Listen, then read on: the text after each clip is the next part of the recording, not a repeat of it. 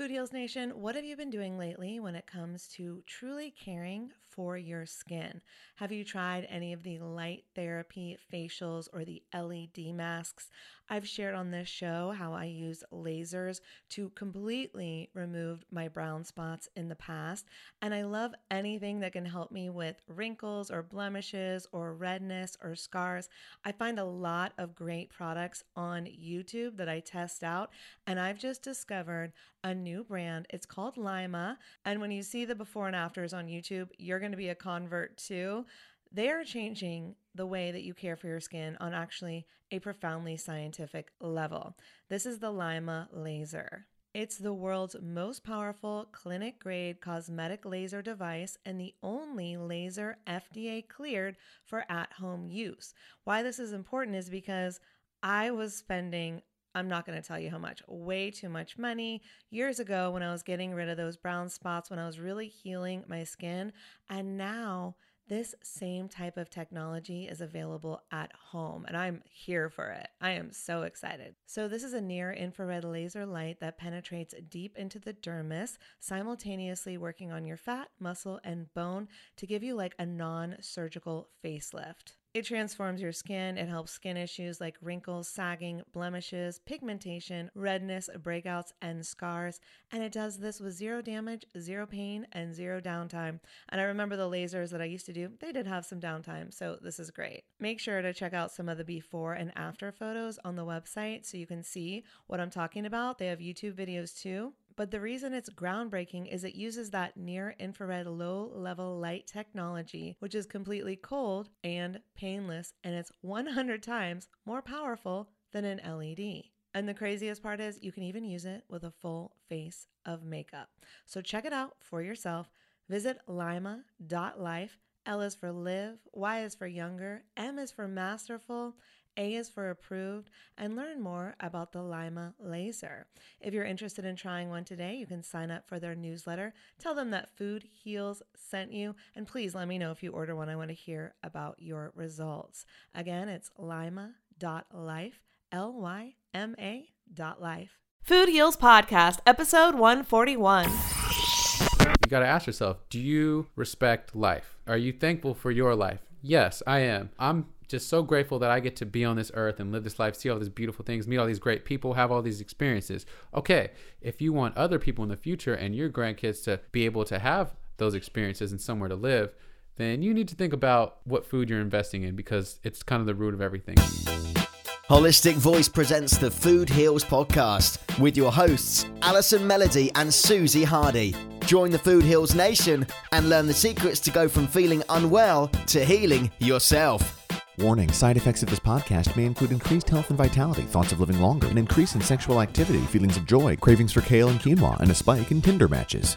In rare cases, people have experienced a strong desire to put down the Ben and Jerry's, get off the couch, and take a walk outside. If you experience any of these symptoms, tell your Facebook friends immediately.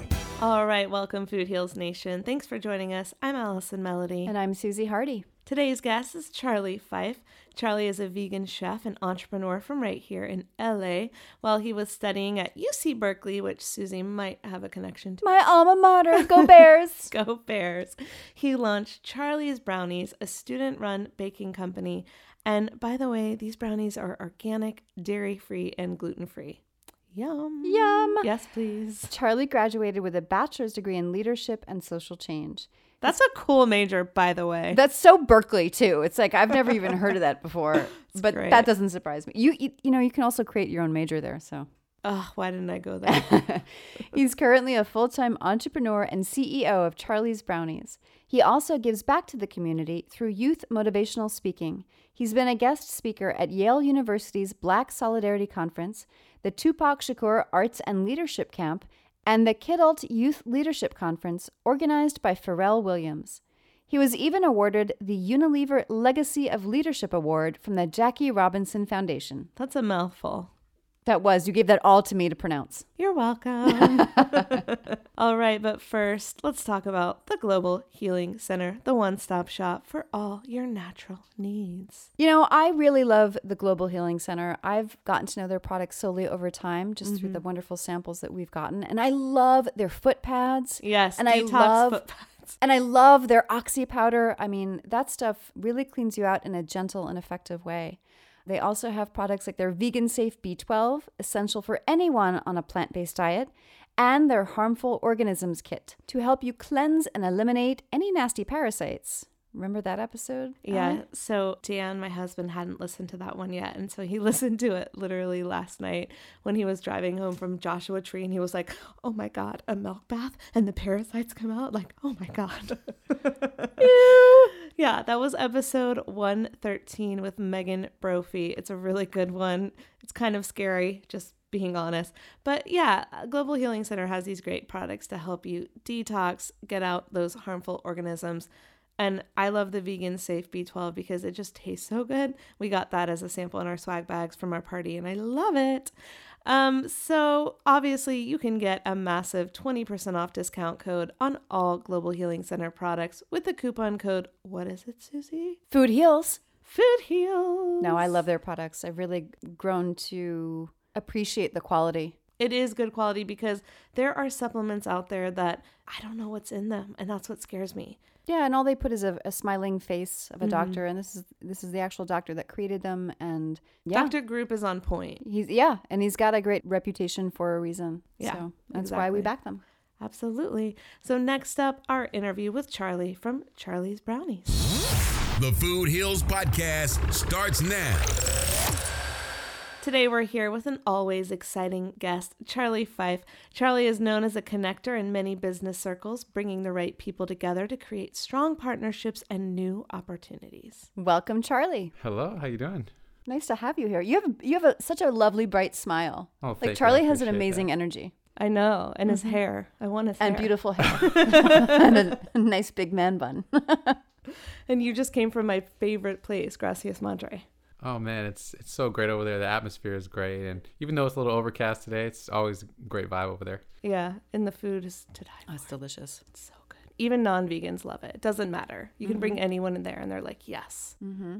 What is it? It's vegan Mexican, but like with a flair. Yeah, I would say so. And the drinks help. The the bar is incredible, and the, the margaritas definitely Okay. set it off. Has anyone had the CBD infused cocktail yet? No, they you, have? we have to go have that. I know. Maybe after. I have not, but that sounds great. So tell us about Charlie's Brownies. Um, Charlie's Brownies is a vegan, gluten-free, organic dessert company that specializes in the brownie. So we start with a brownie, and then we take it in all different directions. We go to different flavors of brownies. We have blondies, which is the cousin of a brownie. And You can even go a million ways with that because it's kind of a neutral palette, and you can go to pumpkin, you can go to matcha, you can go you know just pure white chocolate. So that's a lot of fun. And then kind of uh, the brand is about expanding what's possible with the brownie. So brownie cupcake, brownie cake, brownie ice cream sandwich, anything brownie. It's really a niche company. We have your cupcake companies, your cookie companies, then I'm the brownie company. and why the brownie? Uh, brownies was my favorite dessert growing up. um, naturally, I was the brownie monster, eating brownies all the time. And I actually started selling them in high school, and it be, kind of just became a natural thing. And my name's Charlie, so I developed the nickname Charlie Brown, the Brownie Man. And I don't know, I kind of just stuck with it, and uh, I started making money selling brownies. So it was really organic that process. But you weren't always a vegan company. So what made you make the switch? Um, it's actually funny. The brownies made me go vegan. If that makes any sense, I can explain that as well. Yeah. yes, Um, please explain. uh, okay. So um, I used to go to events and like bring party platters and sample my brownies. Hey, check it out. I, I make brownies. You can order for your events and weddings and blah blah blah blah blah. Then I would have people come to me and say, "Oh man, this looks so good, but I'm sorry, I can't eat it." Or, "Oh, I don't eat butter," or "I don't, I can't do milk," or just I would hear a million different things, and it was blowing my mind how many people would walk away and couldn't support my business mm-hmm. because of either a dietary preference or allergy or something the other. So I was saying, "Dang, like I got to capitalize on on these other people here. I, it, it hurts me every time they walk away and they can't have my dessert. I don't like that." So uh, I said, "Hey, I need a vegan option or a gluten-free option." So I started playing around, and I remember there was one event I went to where it was the first event I had ever brought a extra platter that was had a vegan label on it. It's like, okay, this is the vegan ones. Anybody here is vegan, I don't want to hear it. I don't want to hear, you know, I can't eat this. Sure. So there was one guy, uh, his name is Lasse. He came over to my booth about 45 times and uh, he kept eating the brownies and he kept would be me. apologizing like dude these are so good i'm so sorry but i just i can't have this stuff very often and i'll buy you a beer after and whatever i'm like oh okay that's fine that's cool with me so uh, after i sold out and closed up i went inside and had a chat with this guy and turns out he was vegan for 11 years and uh, he's like a life coach and a fitness guy and model all does all kind of stuff and Cool. he started to tell me about this program he was putting on called My Vegan Journey, which is uh, he was taking five people under his wing for 90 days, and you had to commit to a vegan lifestyle, meaning no animal products, um, nothing. And he would guide you along the way, you know, weekly talk and group meetings and help you with a meal plan and fitness plan. And I said to myself, wow, this sounds pretty cool. And it was like a $700 value, and he actually offered me to be in the program absolutely free. for- Wow. and after that program, ever since then, I, I actually was stayed vegan and changed my company completely vegan. That took about a year changing the recipes, and so And I was going to ask uh, you, like, how long did it take you? How did you go about the process of keeping them really tasty? Which I'm assuming they're amazing. Um, Oh, they're getting, amazing. Getting rid of like the, the the animal products. How long did it take you to find your next recipe, your vegan recipe? It took a little longer than anticipated because at the same time, I also wanted it to be gluten free. So I was tackling gluten free baking, which is kind of new, and Yeah. and vegan baking all at once. Yeah, and they Um, often go hand in hand. I feel like so- nowadays, like if people are getting on the vegan bandwagon, they're also like, well, we should make it gluten free, Yeah. right? Uh, my belief is that if there's two products and one's gluten free and one's not, and they taste the same, then the gluten free one is the better choice because it's just easier to digest and Right. more people can eat it. Right. Changing the recipes, it took about a year and a half, a while. Was it a uh, lot of trial and error? Was it a lot of research? Both. It was both a A lot, lot of tasting. a lot of taste tests, a whole lot, and it was weird because what I should have done was just shut my business down and said we're going to reopen when I figure this out. but I didn't want to lose my business and my customers, so there was one point I think it was a period of four months where I wasn't saying anything. I was just all my old customers. I was still giving I was giving them vegan brownies and not telling them, and And they didn't know. if they were amazing at that point, they wouldn't have cared. But it was at that weird point where I wasn't that great at it yet. Mm-hmm. So I did did lose some customers. Yeah. Yeah. and I tried to fix it later on, but it, everything ended up being okay, obviously. Yeah. but um, I was kind of stubborn. But eventually, I got much better at it through trial and error and getting feedback and actually doing ve- actual vegan events and hearing from vegans. That was very helpful. Yeah.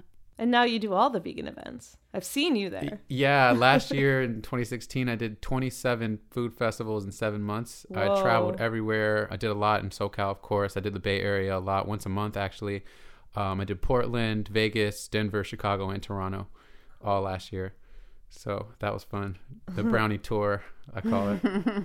And so, what made you not go back to the animal product brownies? just learning so much of a few documentaries kind of you know hit me a certain way and just having compelling conversations with other vegans and being part of the community um, kind of kept me strong and um, knowing the power of my dollar what industries that i want to support and also when people support my business what they're supporting it's kind of a circular nature of business and the food so i don't think i'm ever going to not be vegan or like non-vegan food at this point Cool. Should we do a taste test? Yes.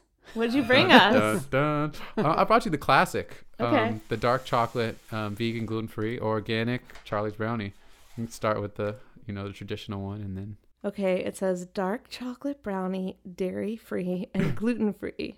yes, Yum. So I've I have a confession. I've had it because I go to all the oh, festivals, okay, and. I've had it with like vegan ice cream, and Oh, it's yeah. amazing. But well, Thank let's you. Susie and Roxy. You want a taste test? Oh yeah. okay, okay. Smells chocolatey. Fair trade chocolate. Mm-hmm. Okay, who's taking the first bite? I am. I'm not waiting. Sorry, Roxy. And it's already gone. Susie ate the whole thing. Very excited. delicious. It's not like too. yeah. Sometimes when they have dark chocolate, it's like too much. yeah, It's delicious. Yeah. try to keep it balanced. You know. Buy this. Where do you sell it? Um, currently, the only place to really get the brownies is Yoga-urt, which is um, a really awesome dairy-free soft serve shop in Glendale. Um, they carry my brownies as uh, like a topping for the ice cream. We also have uh, a salted caramel brownie milkshake that's actually not on the menu. It's, it's kind of a secret menu. Shit, I Uh, need to go there. Yeah, The more And- I'm eating, the better it's get. Like the middle is getting even gooier. It's so good. Sorry, I'm just gonna eat. Can you imagine if it was warmed up and all gooey? Yeah, but it doesn't need to be. That's it's delicious. highly suggested. Uh, warming it, warming it up is definitely suggested, and eating with ice cream is definitely Mm. also suggested. But it's good on its own as well. So, Is there coconut oil in here? yes. I can the- taste it. Well, the two fats are coconut oil and cacao butter. That's it. Can people order this from your website? Not currently. If but if somebody does want to order, they can send me an email, charliesbrownies at gmail, and uh, I can do local delivery or ship anywhere. I have gift boxes as well.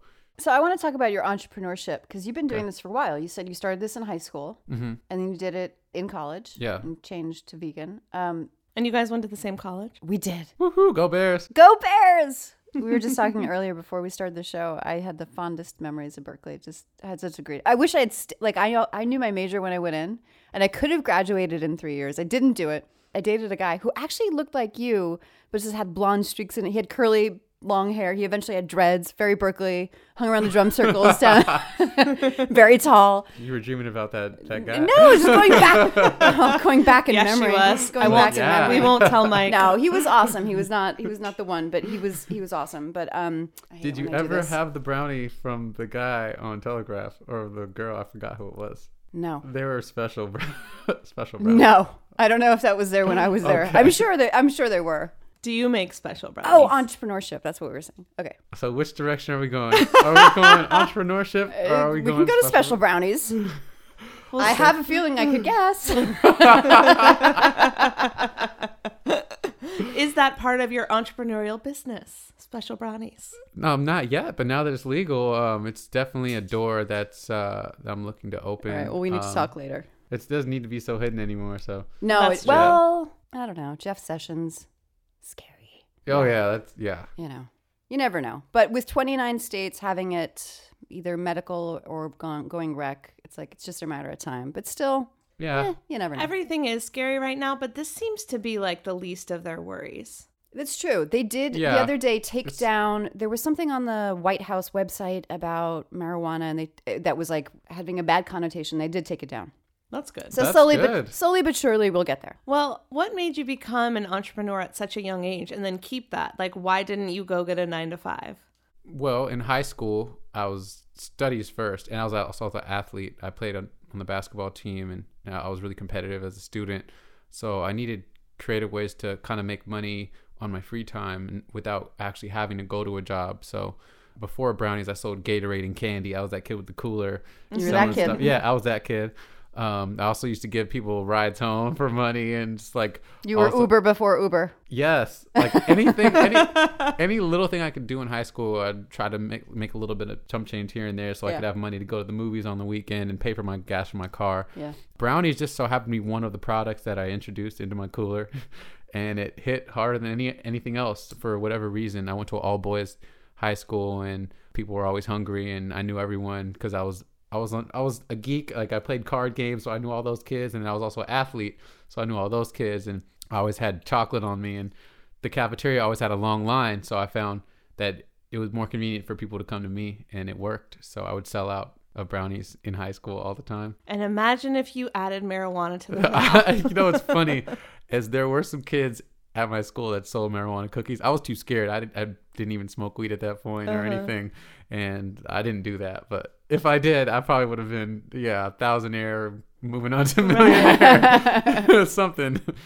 Well, and the reason it's legal now is because they're recognizing the healing properties it has, right? It's not just for stoners who want to play video games. But even if it was just for stoners, like there has been a lot of propaganda throughout time Sure. about and I watched a whole there's a few doc, there's a few great documentaries on Netflix about this, but like um, we've just been sold a you know just been That it's a told, gateway t- drug. well, beyond that, it's And just it's ba- it's as bad as it's as heroin. bad as- it's as bad as heroin. It's the Yeah. devil's lettuce, and it's awful, and it makes you go crazy, and you know uh, reefer madness, and it makes women kill baby. It's all bullshit. It's all bullshit. Well, I Um, think alcohol, which is legal, is, is much worse. worse is worse. than uh, Statistically, way worse. Yeah. Exactly, because you know many more people that can't handle alcohol or become alcoholics or you know drink and drive or something. Well, you straight up, you can die from alcohol poisoning. Sure. I've had Yeah. members of my family who are alcoholics die from alcohol poisoning. You cannot die from weed at all, ever. You may have a really bad experience Oh, and feel not well. You can't laugh yourself to death. No. could try. Overeat off munchies. Yeah, but you can't. You can't. They've they've done they've done. They, the government actually has been doing studies, and you cannot die from it. That alone. What I mean, how many how many actually any prescription pill you could die from, right? You could Yeah. get toxicity, and Seriously. um, you can't die from it. It's an herb. It's a weed. Here you go. There's been a lot of propaganda, and uh, I came from parents that were never touched it. They survived the '60s, never touched it, and then I went to Berkeley. Actually, no, I smoked before I went to Berkeley. I was 18, and Pink Floyd was coming to Giant Stadium, and I dated a, a guy who smoked weed, and I was like, "All right, for this I will." So I, I pre-smoked yeah. before I smoked. yeah. There you go. When I was in high school, my dad sat me down and he said, Don't do drugs. Don't drink alcohol. He goes, Just smoke weed. He did, Wow. He sat me down and he said, That is the only safe thing but you your can do. dad didn't partake, did he? Well, not really when I was younger, but when I was older and he was dying of cancer, yeah, he did. It was Good that or a cigar. Good but the him. funny, ironic thing is, is that I barely ever touched it because the two or three times I tried it, I was like the paranoid person who was unhappy. It just never resonated with me, but I have nothing against it. And I'll just never forget that because he sat me down and said, don't, and I never did any other drugs because I was like, oh, weed is safe. And then I, I just drank wine. Okay. That's what I do. Wine is delicious too. And it sounds cliche, but my ex boyfriend in college had social anxiety disorder, is what they called it, that he was diagnosed with. I think he was just an introvert. Okay. Okay. So they gave him medication. The medication made him have so many side effects that I'm just going to say there were sexual side effects for one, um, anger, depression, blah, blah, blah. So luckily he was smart enough to get off of them. And the only thing that cured his social anxiety, which made him, him be okay to go out to parties, was smoking weed. And it sounds kind of like, well, that's everyone in college, just smoke weed before parties. But like, I would see No. him change and come into the person I knew him to be in front of others. And I really think it just helped with his. It if you know helped what's him be interesting an is that it affects people differently. So sometimes it's a it's a depressant, sometimes it's a stimulant, sometimes it's both. Mm-hmm. For me, I would smoke and pass out. Like up at Berkeley, Yeah. Wake. So- and bake, maybe go right before the football game. I couldn't do it because I get tired, and it was very relaxing, and um, and I got antisocial. I just wanted to curl up and eat. So it affects everybody differently. yeah. but regardless, non-toxic. Yeah. Exactly. So you also do motivational speaking and you work with the youth in your communities. Can you tell us a little bit about that? Yeah. Um, ever since I discovered entrepreneurship, well, I got my first contract while I was a student at Cal. Um, when I was a junior, the coffee shop on campus actually picked up my brownies and started selling them. So I would have to make deliveries all the time. And That's great. yeah, I was able to quit my what was it called work study uh, job, and I was just selling brownies. And to me, that was a fun life. I was like, wow, like I can do something I like, and I'm you know paying my rent and whatever like right now. So um, when I found out that that was possible and that you could just you know do what you want to do in life instead of having to go work somewhere you don't want to work, I just kind of wanted to share that story with other people. So I went on a tour when I was like 18 um, to a bunch of colleges and spoke about entrepreneurship and what's possible. And then after that, I in LA, I would speak at middle schools and mainly in like underserved neighborhoods like near Crenshaw and things like that, and just let them know that to expand your mind, if you want to do something, it's possible. If you have an idea, there's ways that you can help people solve a problem and make a living all at once. And it's really just promoting that simple of a message that I feel it's not promoted enough, and there's not enough tools out there all the time for people to actually pursue something like that. So I kind of offered myself up to a lot of youth across the country, and I still have mentees and people that I met when they were 15 and now they're 20 and starting a business and things like that. So to me, that's fun, and um, it's just a good way to circulate knowledge and blessings that I've been blessed with, and mentors that I've had that have been successful, just passing down, you know, kind of like a pipeline.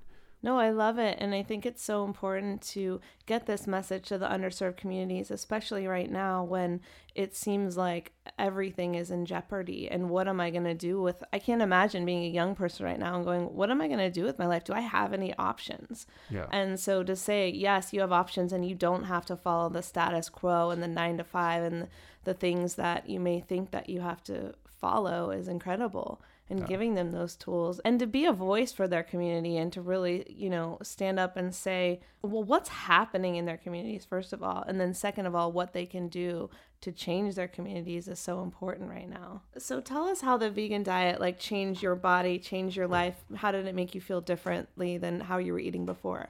A few things I noticed energy increase for sure. Um, skin. Uh, I used to have minor acne, nothing bad. Since I've been vegan, I don't think I've seen a pimple. There might have been one weekend where it was like a friend's 25th birthday where we drank way too much, and then I saw one pop up on the Monday after. But uh, other than that, That's uh, what happened to me. Yeah, Giving up dairy cleared up my face. yeah. My skin has been immaculate and shiny. I get compliments on it all the time. Yeah. You do have nice skin. Thank you. I appreciate that. um, other than that, good digestion. I feel like my you know system is functioning well. I'm never like stopped up or feel like wow I haven't gone to the bathroom in a few days. I never feel that way. If that's too much information, sorry. No. Um, No, we've gone we've gone way deeper than that on this podcast. okay, Don't okay. you worry. somewhere deep down, I'm saying to myself, I think I'm aging slower than my friends. I think I'm you starting to notice that. Um, and I feel like I'm consciously preventing any diseases that might come up. Yeah. And in the process learning how to heal so Absolutely. I mean, my whole thing is disease prevention. And so feeling the healthiest that I can by not consuming certain things.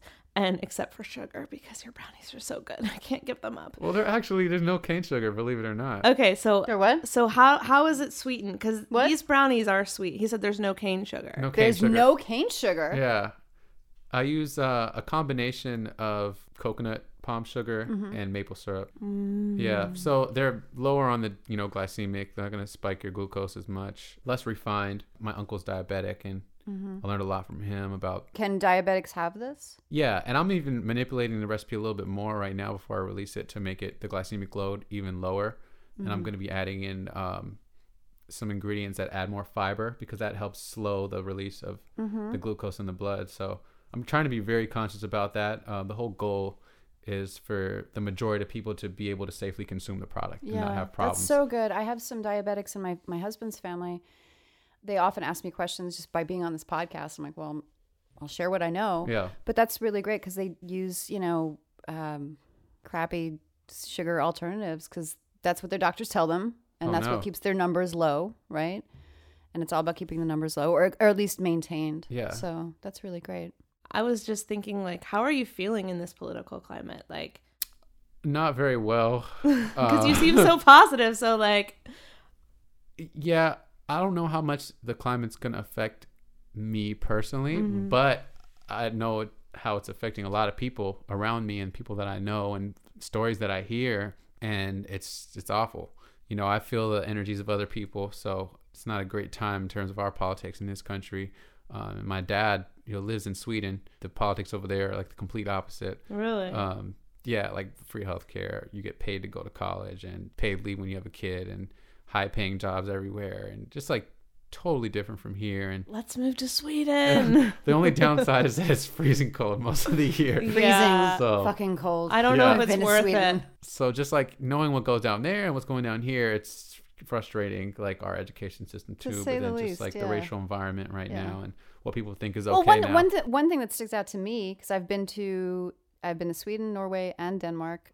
Never made it to Finland, but Finland was rated like the best education system in the world. Yeah, and I'm I have a Finnish there. guy in my building. I went to my hot tub in my building and started chatting with him, and we were talking about it. And he's like, you know, "G- tell me all the benefits. He's like, yeah, yeah, it's free.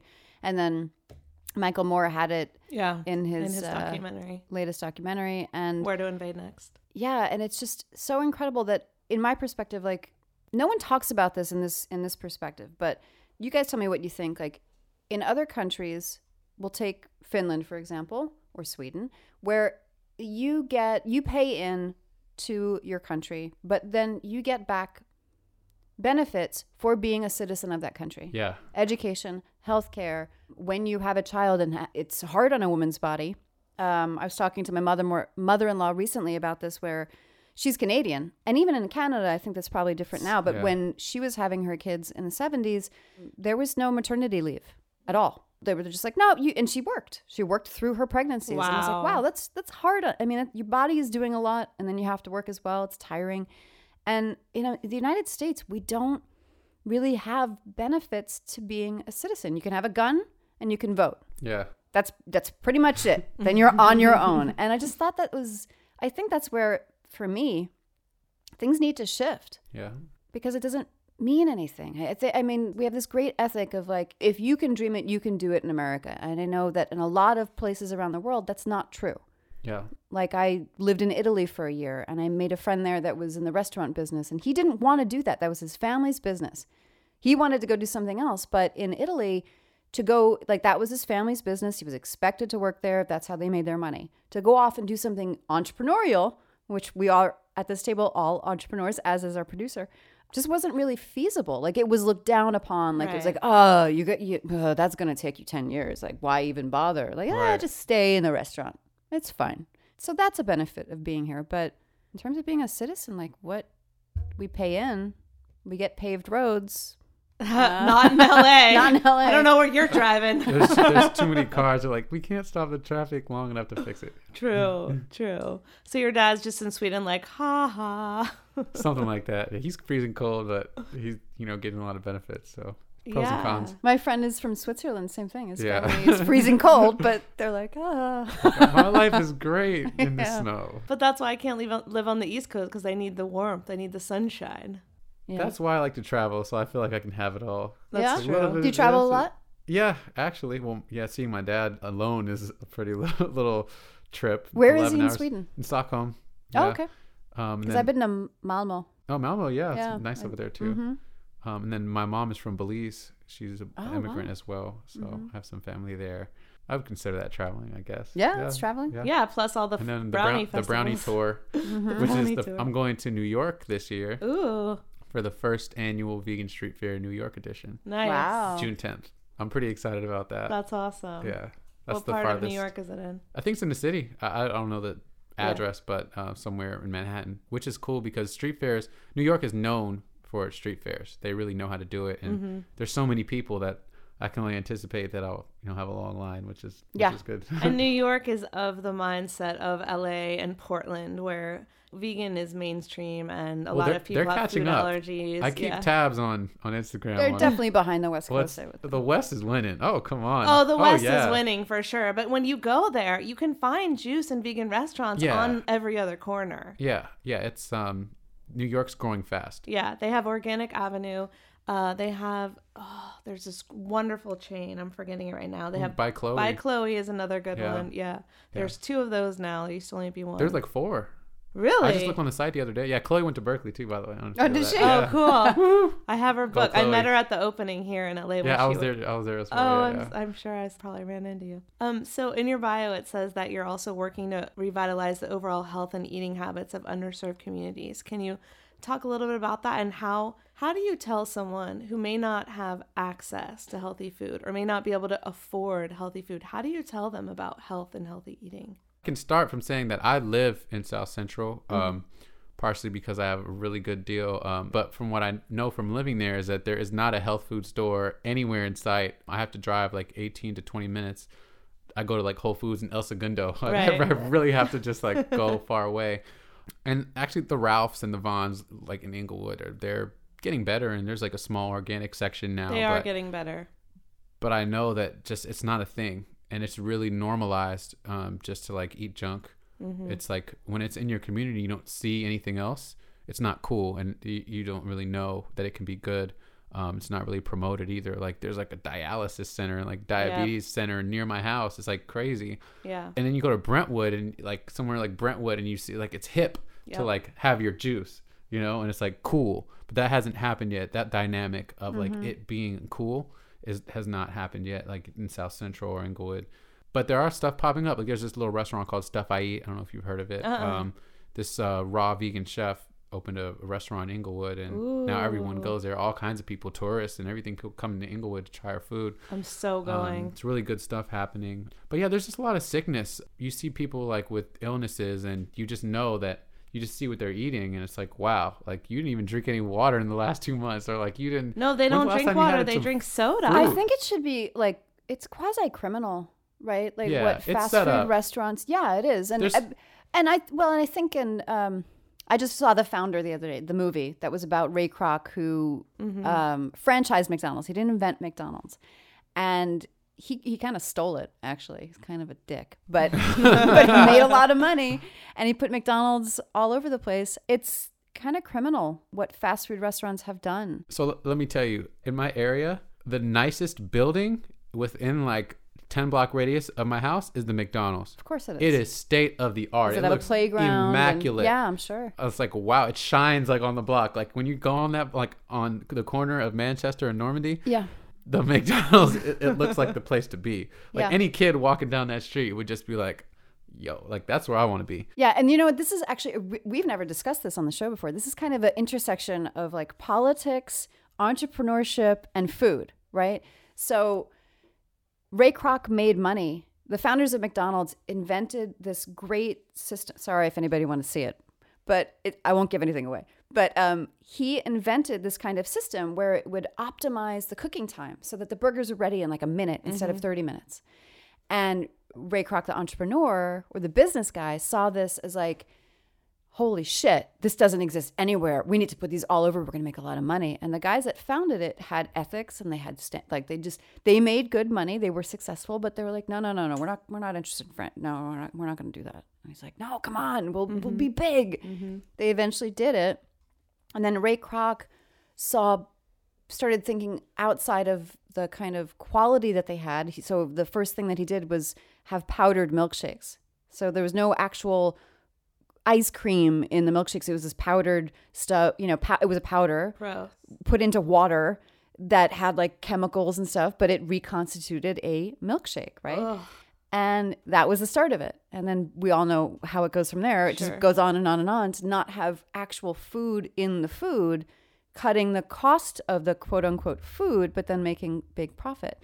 No, there are people, just side note, that keep McDonald's like burgers and chicken, whatever, and nuggets, and they last for over 10 years. Yeah. Because they're all processed. Oh, I had a chemical French fry that fell in between my seats. I found it like a month later. This was a long time ago, but like it fell. I don't go anywhere near that. But it fell in between, and I found it like far too long later. It was fine. It was desiccated, but it was there was no mold. There was oh, nothing growing on it, which That's means bad. There's Not even the mold wanted to eat it. the mold the mold didn't know what to do with it. So like it's kind of but it's kind of criminal, right? Like we know better.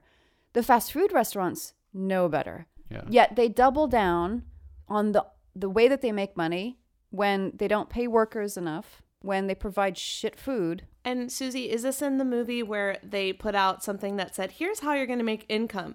McDonald's makes you this much. Second job makes you this much. When you're working 40 hours a week at McDonald's, and McDonald's is saying, well, your second No, job. because this movie was set when McDonald's started, which was like Okay. 19, or when it was franchised, which was like in the 50s. Mm-hmm. So it wasn't quite as bad back then. The the, the Sure, workers were actually like, "Hello, Yeah. welcome." You know, they were. I'm sure they're being Right. paid probably as much as they're paid now. oh man. Um, yeah, it's evolved from there, but it's like it's really criminal. That shit has to change. well, I mean, from what I understand, um, Not to mention factory farming. Okay, you go ahead. we, oh, that's a whole another topic. I know. what is how it's been explained to me is McDonald's is a real estate company. They are. It's just They are. they just want land that generates they own. They're the biggest. Food real- is a medium and it's a drug, so they're literally just drug dealers. That's, that's how I see it. If you're selling food that harms people and is eventually going to kill them, Yes. you're just dealing drugs. well, You're did you not- guys see? You're Um, not trying. true. You know, you can eat food can be a median for healing. It could be neutral or it can kill people. So as long as it's legal and you know whatever, Yeah. people are going to do it. They're going to deal as much of that drug as they can. It is legal drug dealing. yeah. it's I hate it It's when what I is. see like signs. that are like now made with hundred percent meat, and you're like, what the fuck was in it before? Exactly. Not that that makes it better, And that but doesn't what stop was it people from eating it. And There's- they're like, oh, yes.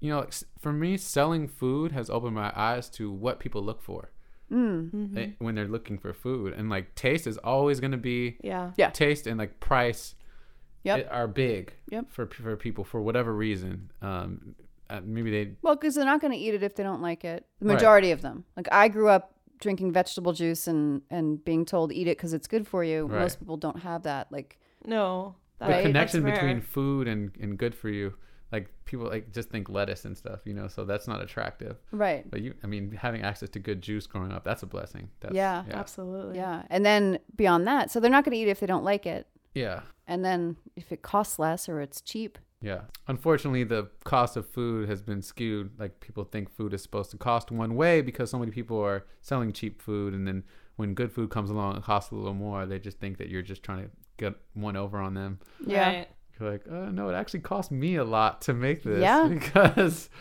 Yeah, I'm trying not to kill you. and I used to think, and I used to say, and I still say, but invest in your health now by spending more money on the organic food, on the fruits and vegetables, less money on the processed food. And I still believe that 100%. But there are people whose living wage literally can't afford that. And that is the problem that they do not have the money to make the, con- even if they ha- are educated and they have a choice, they can't because of their circumstances. And that is criminal. I have to give a shameless plug, not for me, but for a good friend of mine. Uh, Sure. Her name's Tony. Uh, she runs a blog called Plant Based on a Budget. Mm, yes. Um, you might want to have her as a guest too. She's awesome. Her whole mission is to just expose what's possible on the littlest amount of money, um, whatever community you live in, what foods you can purchase, and you know how to prepare them for a lot of people. She's even been on TV and shown like a you know, an example of like spending, I don't know, eight bucks and she got Yeah. this whole bundle of food from like Food for Less or something. But yeah, for people that say like, oh, organic's too much or vegan is way too expensive, Mm-hmm. um, those myths can be easily dispelled now because people are doing the research and finding that you can save money eating a plant based diet. right. So if you, you just have that's to a bunch learn. of BS It's if you say that it costs too much. Yeah. Have but it's guys? but but it's not BS until you learn, right? Yeah, it's just a myth. You, you it can be dispelled. You, you just have to, you know, um, learn a little bit about it and investigate more. And Have you guys heard about imperfectproduce.com? Mm-mm. no. This is a brilliant idea. I know about- what it is. It's like Oh, hidden I actually. I have heard about that. I think there's a few different services that do Yeah. something Are like there? that. Yeah, yeah, It's just basically the. because they would just throw it away. I think. Yeah. if- Mm-hmm. So it's the stuff that like maybe isn't perfect. yeah. Because I remember we grew fruits and vegetables growing up, and yeah, they They're weren't always. supposed to be perfect. No, they're not actually. right when they're perfect. I'm suspicious. I'm like, that's Yeah. GMOs right there. Yeah, when but, they're um, beautiful and Right. perfectly round and They, no all, they all look the blemishes. same. It's like, Yep. yeah, it's like, yeah, I think oh, that's a great idea to be. You They're like know, clones, Yeah. tomatoes. and I think it's just like imperfect produce, Susie. But um, we did a documentary on this where in just south of Coachella, there's all these unincorporated communities, and they're all the farm workers that are mm-hmm. basically feeding California. And they go through and they pick everything. What they don't pick that's imperfect, they are not allowed to take home. Instead, they mm-hmm. have to go eat the McDonald's or eat the Cheetos at the gas station, right? They're not So allowed to take it home. So, an organization formed called Hidden Harvest, which I believe probably does the same thing as Imperfect Produce just by the name, where they go in, they pick the imperfect produce and give it back to the farm workers. So, that's awesome. it's it's awesome, but it's ridiculous that it had to be That- created, yeah. right? It it shouldn't have to be that way, but that's the way the farming industry is set up right now, and that is a crime as well. You know what I Yeah. will say about the current political climate and the knowledge that people have about food is that people are at least now awake. We're now like, wait, wait, what? Thank like when you told me that, I was like, wait, what? That's stupid. Right. Why? Why That is, is that going on? stupid, you guys. And people are awake and they are speaking out. Yes, They are flooding senators and house of you know congressmen and local representatives and being like, "What? This is stupid. What are we doing? You're gonna get fired if you don't change this." And it's working. yes, So I that's agree. positive. That's a good thing. It's moving in the right direction. These conversations definitely help. Yeah, I you know I and- think I think as humans like sometimes things just move along and we get kind of complacent because it's another job, right? To hold people accountable or hold our government accountable and be aware and takes more time, takes more energy. But every once in a while, I think people get complacent and then they kind of realize what's going on and, and speak out. So that's a good thing. So, Charlie, what advice would you give to someone who was like, you know what, I want to get healthier, I might want to go vegan? How would you tell them to start? Um, Brownies? Eat my brownies. Try my brownie Sunday. Give them some weed brownies. and there you then- go. Yeah, you want to get high? No, I'm just kidding. Um, honestly, well, health and vegan, those are I don't pair those together. Vegans generally tends to be a healthier diet, but if someone just wants to be healthier, there's some small things I could always suggest is like don't drink a soda ever again Yes, so true. and drink twice as much water as you are currently. That alone, to what I found is, is drastic changes in, for people. Sure. That's one thing. Water is underrated. Fruit is underrated. like, yeah. make your breakfast sometimes some fruit. You know, I love fruit. Yeah. I could be a, I think I could be a fructarian. yeah, it's hydrating and there's all kinds of vitamins and gives you energy. And then I would say uh, go to a few good vegan restaurants and try some stuff out because like it's getting good now here in LA like at least you know Uh, it's- so good. There's so many options. yeah you know just know that stuff that comes from the earth can taste great. And if you think about like all the meat stuff you like, if you ate it without seasoning, would it be that good? Like, what are you putting on it to make it taste good? You're putting like herbs and spices and things like that. So just know where the flavor is really It's at. really coming from. You That's know, such a um, good point. Yeah. You got to just try healthy stuff, and that's how you're going to find out what you like. I mean, I, I tell people look, if you find three or four healthy meals that taste great and you enjoy them and you practice making them, you've got pretty much something for the majority of every week. You can eat healthy, Yeah, but you got to put a little bit of effort in. for sure. Yeah. We need to change home. Did you guys have home ec um, in high school? Yeah, middle but school. we just sewed pillows. Did you have home ec, Charlie? That sounds familiar. Is it like basket weaving or like no, it's supposed to. It's supposed to be home economics, which is supposed to be like cooking and homemaking skills. I'm sure it was Oh. evolved in the 40s and 50s for women. yeah. Oh, we Uh, had girls. it, but guys were in the No, we too. did. We did too. But I'm, that it, it was kind of like We didn't uh, at Cal. I was in the cooking club and the baking club. Oh, cool. No, this would have been in- guy in, the baking Yeah. club, which was cool. But uh, I bet the girls No. loved you. it was fun. yeah, yeah, the smart guys would join kind of cooking. should join cooking and yoga, right? right. Um. Seriously. But no, I had I had home ec. And yeah, we sewed pillows. We Yeah. sewed, and then we would cook sometimes. But we would make like orange Julius drinks, like you know, nothing healthy like that. And I think that was in Michael Moore's movie where like French kids learn how to cook. I don't I vaguely remember that, but they they learn how to. cook. We need to like incorporate that.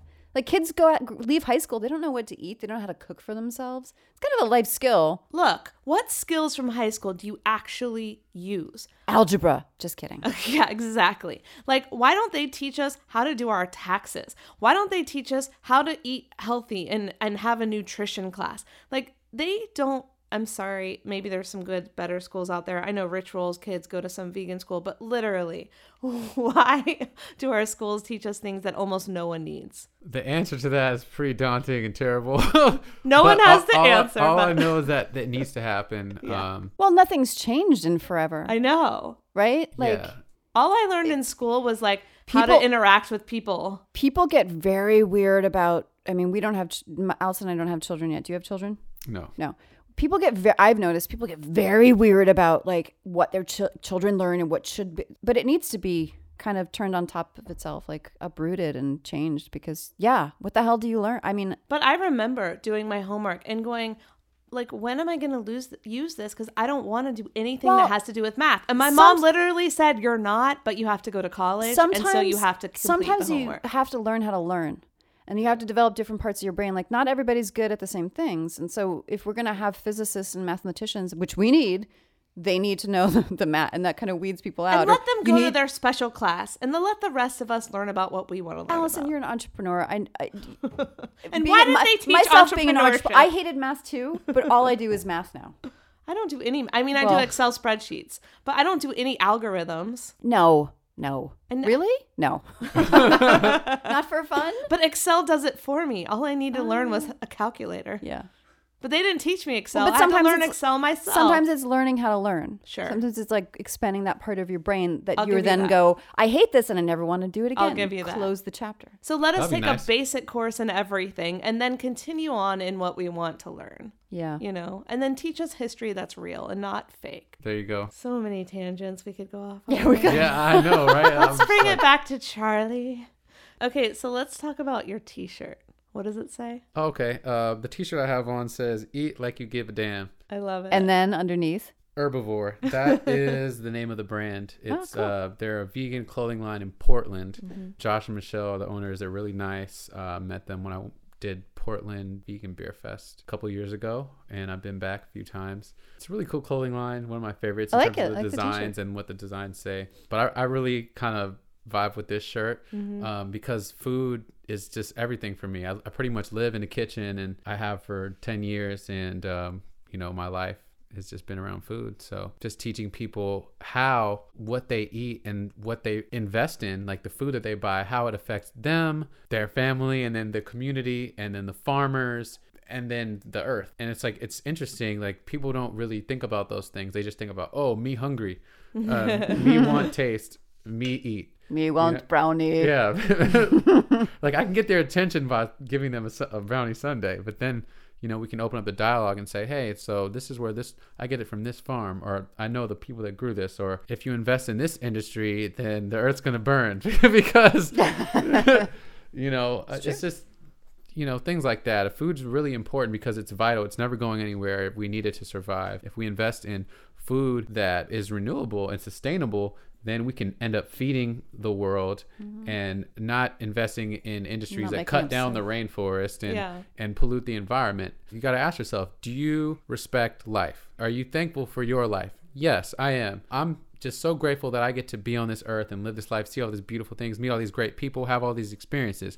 Okay, if you want other people in the future and your grandkids to be able to have those experiences and somewhere to live, then you need to think about what food you're investing in because it's kind of the root of everything, in my opinion. I totally agree. That was beautiful. I love how passionate you got. And if you extrapolate that out and look at how many of the world's population goes hungry when it need not ought to be that way, um, which actually causes people to migrate, which actually causes people to, you know, causes shifts in societies and things like that, like more immigrants coming in. And it's, it kind of comes down to food. Like it kind of comes down to basic needs, at least, which food of Yeah. which is a huge one Food, water, air. food, water, shelter. And so, what would you say to someone that doesn't understand why a plant based diet is the most sustainable and they think factory farming is sustainable? What would you say to them? I would say, okay, well, let's start here. Uh, 25% of the world's food goes to cows. we, Let's start there. what? And it's an inefficient process. We just think about, okay, if we need to put a certain amount of energy into something to get food out of it, you're putting food into a bunch of cows, and what you're getting out of it is a lot less than what you put in. So you got to give them a bunch of food, a bunch of water, and you get the tiny slab of meat. Right. That's inefficient. That's going against trying Bad to business. it's going against trying to feed the world. Mm-hmm. So in terms of like solving world hunger, that's anti solving world hunger, the Right. factory farming industry. At the same time, the output, um, you get some food out of them, a little bit, and then you also get all this methane. And 51% of carbon emissions is not from cars, it's from cows. There's like over a billion cows on the planet right now. It's all So drive your. SUV and eat vegan. there you go. I mean, that's fine. SUV ain't bad. Like, take your long shower, but I'm just kidding. I'm defending myself because that's what I do. That's fine. It's actually not that bad. I tell people, tell people say, "Hey, uh, I'm gonna take shorter showers because I want to help the drought." That's fine. Do that. But just knowing that you're you're if you're buying meat, you gave hundreds of gallons of water away just Exactly. in, just for that one piece of meat. So decisions with your food can go a lot further than the other little fires you're trying to put out. I'm not saying one or the other, do both, but people sometimes forget about that. but understand the impact. The the, Yeah. the shower has such a little impact in comparison to having a meatless Monday, let's say. right. And you know the best statistics I've seen on this are in Cowspiracy. Have you? Yeah. I'm sure Oh, you guys yeah. have all seen it. Yeah. Um, but they have the best facts, and if you really want to learn the facts, which I should probably study them, so I have them on the top of my head. But like Charlie knows, um, you can go to their website and they literally have a fact sheet, and you can learn all of the kind of myths around how much the shower actually matters and how much the not eating meat is much more impactful. Right.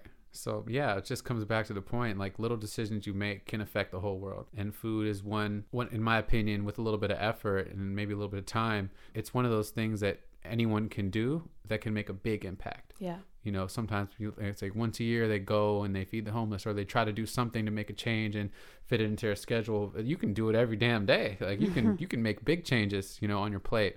So that's something that I really stress and I preach and um, you know, kind of ex- try to exhibit through my food uh, and showing that this life can, this sustainable life can be delicious, and enjoyable, and you don't really miss anything. Yeah, I, I agree with you 100%. And I always thought, being my dad's daughter, thinking I would miss out. And then when I started eliminating things and finding all of the amazing replacements that exist, I was like, I'm not missing out. And these things actually taste better to me. And I guess your taste buds change. They do. And then knowing that I was making a choice for not only being healthier, because I came at it from a health perspective, uh, because both of my parents had cancer, and I realized food could either heal or kill, as you said earlier. And then when I learned about the mistreatment of animals in the factory farming, and I'm a dog owner, and why is it Yeah. okay? Why do I take care of my dog, love my dog, and treat it like a child, like a god, and then I can sit here and eat an intelligent animal on my plate? Like Yeah. it just didn't add up in my mind. And so I've never gone back and I've never felt the need to. And now the things that I used to think were delicious, like a, I never actually loved burgers, but let's say fried chicken now disgust me. But I can go to Veggie Grill and get their Yeah. Gardein fried unchicken and I'm super satisfied. Yeah, it's food is just it's texture and flavor and experience, and whether it was a dead animal or some textured vegetables, it's it's really similar and it's Yeah. enjoyable either way. But one of them is not as sustainable as the other. So, if that's something that you do care about and you do want to make a change, then you know what to do. Yeah. And the I don't remember the stat, maybe you know it, but the destruction of the rainforest That's is happening every second, right? Yeah, It's like in Brazil, especially. Terrifying. Yeah, we're like there's and there's so many smaller species that like animals and little insects and things we don't even know about. And they're like, so important to our ecosystem. And, and how the ecosystem work, I think is much deeper than we comprehend. Just Sure. my intuition just tells me that. Yeah. Um, and just to murder it all just for the sake of a cow More plot land for cows. Yeah. it just shows like the level that greed can go and Mm. there needs to be you know we can fight back through our dollars if we don't invest in that then it can't really go further they're going to go bankrupt eventually but it does take a communal effort Yeah. um, you know whatever you invest in communally grows so Yeah. the more as people continue to invest in that crap it's only going to stay there so you have to make a change if you want to see the change Yeah, and vote with your dollars and vote with your choices. You know, we interviewed a lot of young millennials who feel disaffected, disenfranchised, and the majority of them were not going to vote even for president because they felt that their vote didn't count, their vote didn't matter. And so I understand that. And so you can vote every day with your shopping cart. You can Yeah. vote every day with where what you put in your mouth, what you put on your plate, and where you spend your money. And so that's the way to make a change. If you can't go volunteer every day and go save the animals or, you know, save whoever you want to save, that's something that you can make a choice every day. And that is on a micro scale, helping on a macro scale, right? Right. And to be honest, like those bigger things like going to animal sanctuaries and like actually rescuing animals, that's a privilege. A lot of people like are just focused on, okay, I need to survive. Yeah. You yeah. know? So within that, you know, smaller sphere and that smaller scope, uh, you can still make a change is what I'm is what I'm saying, you know? Totally. I'm with you. All right. Well, Charlie, this has been really fun. Yeah. Where can- Delicious. and delicious. okay, I got to finish my brownie here. So, where can everyone follow you, stalk you, find you online, all that good stuff? Uh, so my main medium right now is Instagram. It's just kind of just taking over. Um, it's Charlie's Brownies. Um, I'm also on Facebook.com slash Charlie's Brownies. My website's down currently. I'm gonna relaunch that at some point. But yeah, if you follow the Instagram, uh, I post everything, every event that I'll be at, every new flavor that comes out, every new store that I'm carried in. It's all through the IG. IG, baby. Are you on And- Twitter? I'm on Twitter. Uh, Twitter only limits you to 15 characters, so it's Charlie's Brownie. no Mm-hmm. Oh, yeah. S. I could, I wanted to put the S, Just but one. I, but I couldn't. So One yeah, at a time. The Brownie Twitter. Um, That's funny. That's why we're not Food Heals Podcast because it's too many. So we're Food Heals Nation. right. Yeah, exactly. So you get it. Yep, Um, I get it. in terms of live and in person, um, coming up, Vegan Street Fair, third annual in LA, March 26th, the day after my birthday. Happy birthday. Happy birthday. Woo! Um, Pisces? Aries. Aries. Aries. Ah. Yeah. Um, I'll be live and direct there. I have three new things I'm launching that day. Um, haven't revealed them yet. Okay, so what are you going to reveal to us? So uh, for Drum vegan- roll. So um, for Vegan Street Fair last year, uh, I launched my brownie sundaes, which became a hit. I've had them and they are amazing. They won first place uh, last year at Yay, Vegan Street Fair. congratulations. Woohoo! Uh, award winning. This year, um, taking it up a notch, I'm doing uh, brownie and blondie ice cream sandwiches. Oh, I'm not going to tell you the flavors that I'm doing or the toppings or the sauces that come with it or anything like that. The goal is to keep my line moving fast. There's going to be about 30,000 people there. So, uh, yeah, it's going to be fun and delicious. So, Yay. yeah, hope to see you all there. Come say hi. I'll be at the. Oh, I'll be there. I'm always there. I love all the vegan fests. I'll make Susie come along too. Mm-hmm. All right. Can you leave us with a last quote, a tweetable? Food is much deeper than your taste buds, and every decision that you make can change the world. Beautiful. I love that. If you like it too, tweet it to Charlie at Charlie's Brownie, no S. Tweet it to us at Food right. Heals Nation and use the hashtag Food Heals Podcast so we can see your post. Charlie, it's been a pleasure. Thank you. Thank, you you for for having me. here. Yes, appreciate it. For all the show notes from today's show, go to foodhealsnation.com. Also at foodhealsnation.com, you'll find all our discount codes. Hey, Allie, are you social? I'm social. Let's talk on social. Okay. Make sure to join our Food Heals Nation Facebook group at foodhealsgroup.com where you can connect with other Food Heals listeners, ask questions, add value, and of course, we've got Tribe Building Tuesday to help you build your business and your personal relationships. And we've got Self Promotion Saturday where you can post your links to your business, your blog, your recipes, your healing story, anything you want. And of course, you can follow us on Facebook at facebook.com slash foodhealsnation. And we're on Twitter and Instagram at Food Heals Nation. And you can follow my personal adventures at Allison Melody TV. For all the show notes, go to foodhealsnation.com. See you next time, Food Heals Nation. These statements have not been evaluated by the Food and Drug Administration. This podcast is not intended to diagnose, treat, cure, or prevent any disease. Side effects of this podcast may include increased health and vitality, thoughts of living longer, developing a more positive outlook on life. In rare cases, people have experienced a strong desire to put on their Lululemons and take a yoga class while drinking a green juice. If you experience any of these symptoms, text your priest immediately.